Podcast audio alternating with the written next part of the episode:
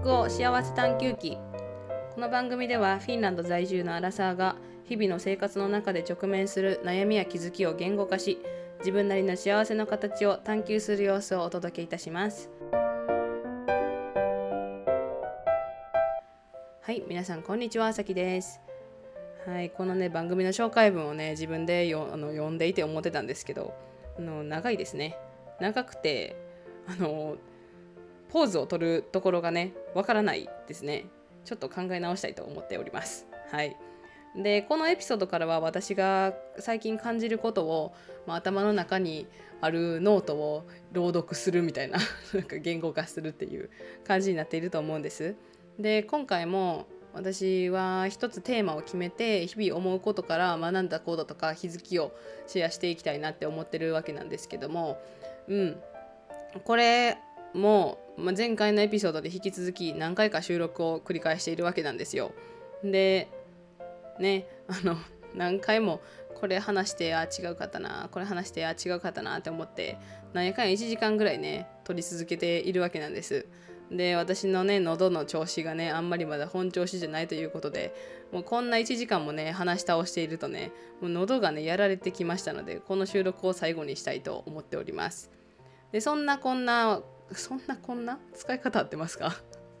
あの4月の終わりにねこの YouTube じゃないわ。ポッドキャストを収録しているわけなんですけども。あの今日はねヨエンスでは雪が降っております。はい。でヨーロッパとかでは5月1日はメーデーということであのお休みになっていて今月今週は3日間のあの3連休なんですけど日本ではね明日からかな？あのゴールデンウィークが始まる人も多いんじゃないでしょうか。はい、で私はその3連休以外は普通に平日なんで普通に何にも休みじゃないんですけどゴールデンウィークの人は楽しんでください。はい、で今回のエピソードからそのテーマを決めて私がお話をしていきます。でそのテーマはテーマを決めてあの一応ブレないようにそのね話がこう前後したりこう脱線とかしないようにあのそのテーマに沿った話をしていきたいなって思っているんですけれども先ほどからあのこの何テイクもしているこの収録でですねえらい話が脱線したり宇宙に行ったりしておりましたので あの今回もうまく話せるかわからないんですができるだけ話にはあの、ね、オチをつけたいというかあの、はい、このね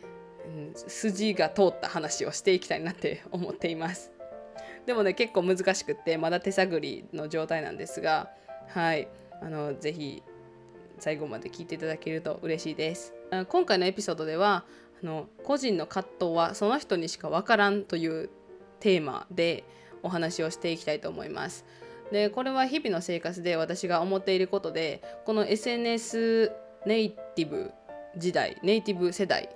SNS ネイティブなんかな私たちは。ちょっとわからないけど SNS が普及している今の時代で私が葛藤していることについてお話しします。でこれは、えー、っと最近そう私がねあの個人の YouTube じゃない、えー、インスタグラムを見ていて、まあ、あるポストを見てね感じたことです。っていうのも、まあ、それ私最近敏感になっている話題がありましてそれが妊活妊娠子育て出産ちょっと前後しましたがそんな感じなんですね。でそういう内容を見ていくことが、まあ、世代にも影響影響関係していると思いますけれども増えました。うん、で私年上の友達が多いので年上って言ってももう23個上の友達もいればちょっと年が離れていて5歳6歳ぐらい離れているお友達もいるのでその人たちは普通にもう子育てをしている人もいるし出産をしている人もいるしなんかそういう何ですかねそういう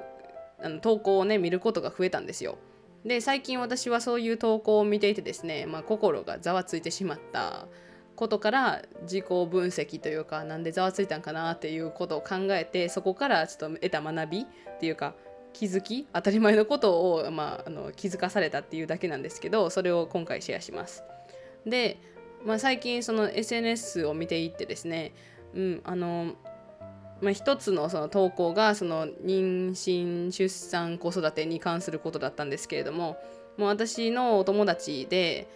えー、その親になったっていう人がいました。でその投稿を見て私はあのえらい心がねざわついたわけなんですね。でこのざわつきって何で来たんやろって思ったんですけど、まあ、それを深掘っていったらその子は私より後に結婚していてで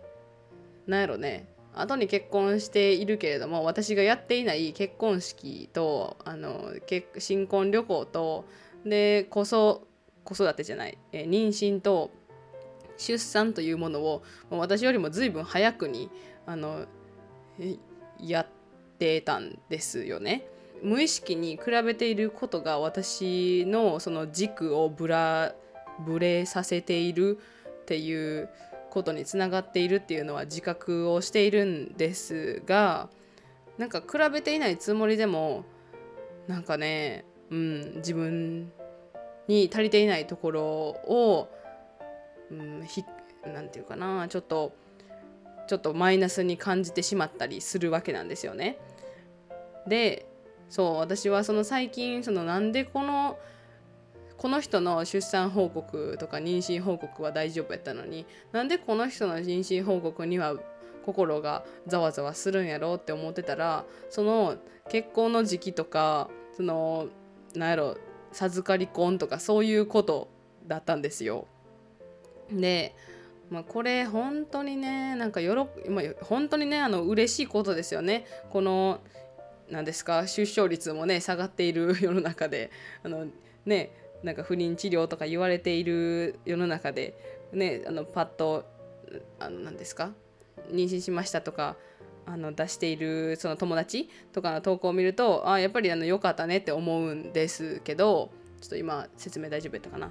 はい。なんですけどでもそれで私が心がざわつくっていうのはあのそういう理由からだったんですよね。であともう一つあってそれはそのその人のその人と私の関係が若干遠いっていうことなんです。でそれは何かっていうとその私が見た投稿っていうのはその人の生活のほんまにほんまに小さい一部でしかないんですよね。で私はもうその人とその人っていうかそのね、心がざわつくざわついた人たちと私はもうねあの2人で会ったりとかあのご飯に行ったりとかそういう関係ではなくて、うん、もう多分対面では会わなくて SNS でしかつながっていない人とか、まあ、友達の友達の投稿とかやったらそのその人とはもう直接つながっていなくてその友達経由でつながってたりとかなんかこううん、SNS だけの友達みたいな人なんですよね。だからこそその人のその人たちの投稿ってまあ本当に生活の一部でしかないしで私の知っている限りのところではその投稿の事実しかわからないんですよね。でもしもし仲のいい子だったらそこ例えばまあ妊娠しましたっていう投稿をそのする投稿をするとしてでその家庭を知っている友達だったらもっともっと心の底から良かったねって思うしそんなにざわついたりすることはないと思うんですよ。うん、で実際に私の友達が、まあ、不妊治療を経てあの妊娠をしたっていう子がいるんですけどその人の投稿とか見たらああやっとよかったねって思うわけですよね。うん、だからそういう過程をしているからこそあのまあそういう感情になるもっと喜べ喜べるっていうことなんですけどその妊娠をしましたっていうその何ですかポンって事実だけをね私が見た人の投稿はその人にも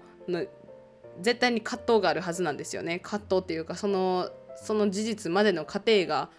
ね絶対にあるはずだしで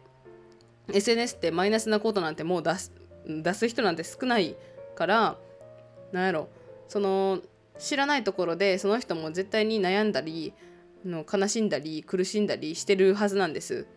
でもそういうところそのそれを考えるまでにまでにもならず私はその投稿だけを見てうわこの人もかって思ったわけなんですよね。でまあそういうなんて本当に怖いなって思っています。でうん本当にこの SNS でその知らない人の生活とかも あの見見えるっていうか見えているような感じの投稿とかあるじゃないですか。で例えばそのショート動画とかもね近年特定多数の人に届きやすいっていうこともあってその例えばなんやろすごい綺麗なうちの人とかなんか生活術みたいなことをね出している人の動画とかを見ることって増えたと思うんですよ。でその増えたけれどもその人の投稿って絶対にいいことばっかりだからあーなんかこの人こんなに忙しそうやのにこんな部屋部屋綺麗ででこれこの人フルタイムで働いてるのに子育てもしてでこの SNS 活動もして副業もしてなんやこの人すごいなって思うことばっかりだと思うんですけどでも絶対にその人も悩んでいるはずなんですよ。で絶対にその人も知らない私たちの知らないところでっていうかそのインスタグラムにな見えてる裏ではまあその人なりの苦しみやったり悩みだったりあるはずなんですよね。ででもそういうところが見えないから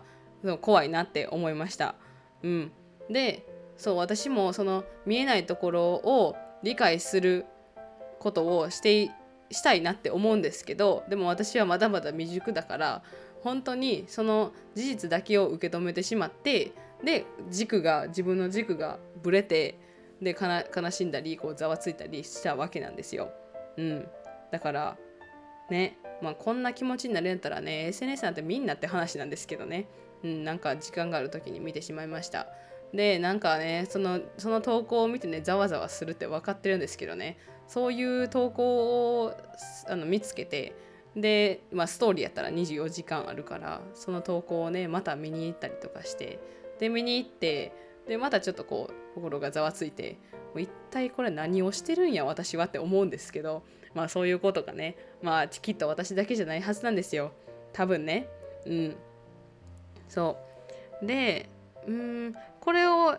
この葛藤っていうのはでもねそのみんな分かっていることだと思うんですよ。でこれ私感じたことがありましてで私小さいながらその YouTube チャンネルを運営している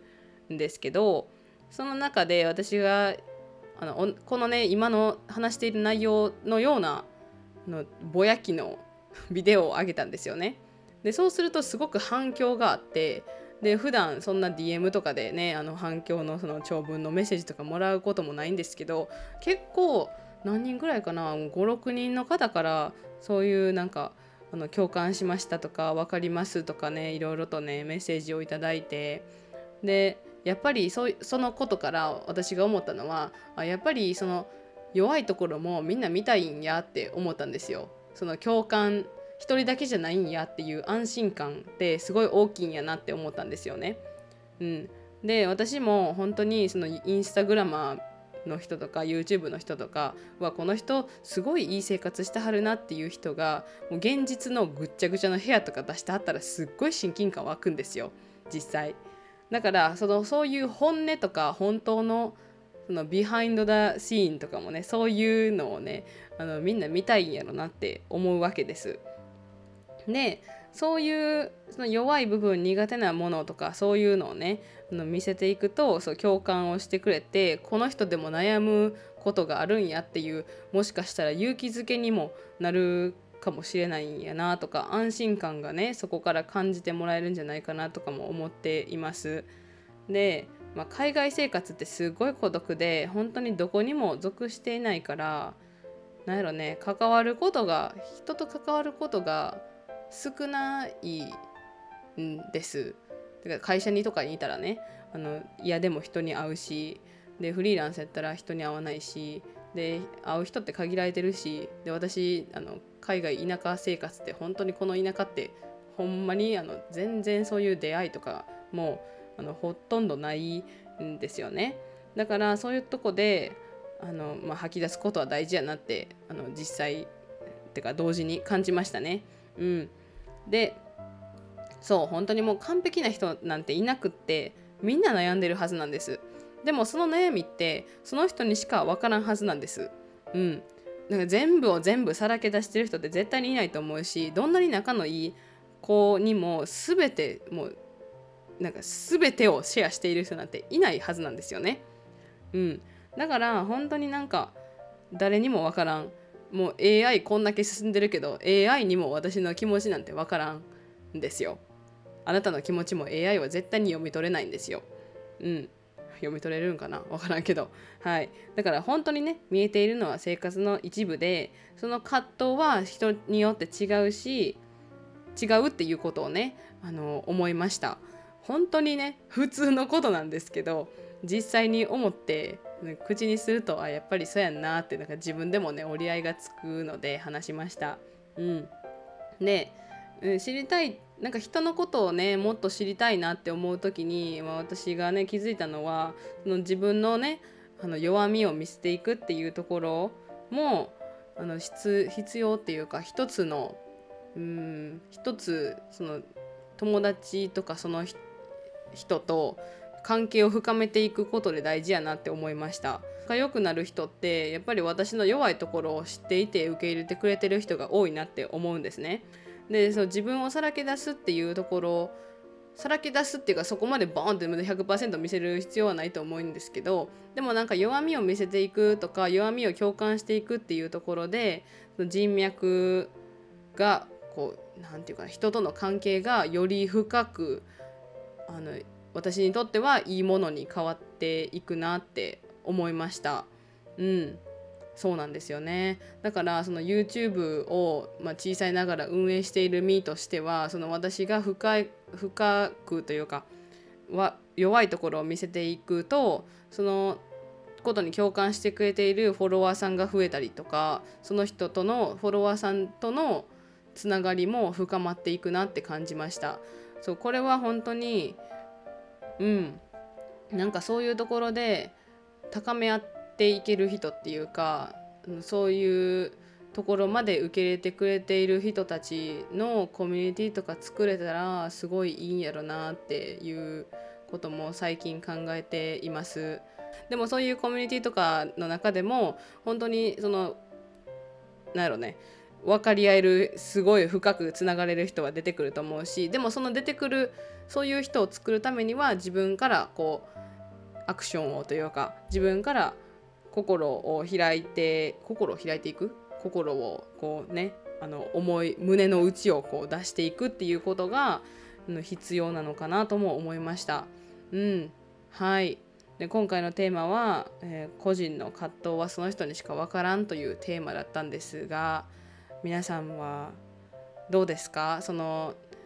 SNS とかで、まあ、私みたいにこうやってねなんか思うことがある人が多いんじゃないでしょうか。ね。皆さんねその思うことは人それぞれ。なんか。であの投稿することって全然悪いことじゃないと思うんですよ。だからそのでもその自分が自分自身がその SNS とどうやって向き合っていくかっていうことも考えるきっかけになったしなんかそのねざわついてから私はねあんまりあの見ないようにしました。自分の心の健康のために。時々ねそういうなんか取捨選択をすることもあのいいのかなって思いました。北欧幸せ探求記ではお便りを募集しています。あなたのご意見やご感想お悩みエピソードなどなどお気軽に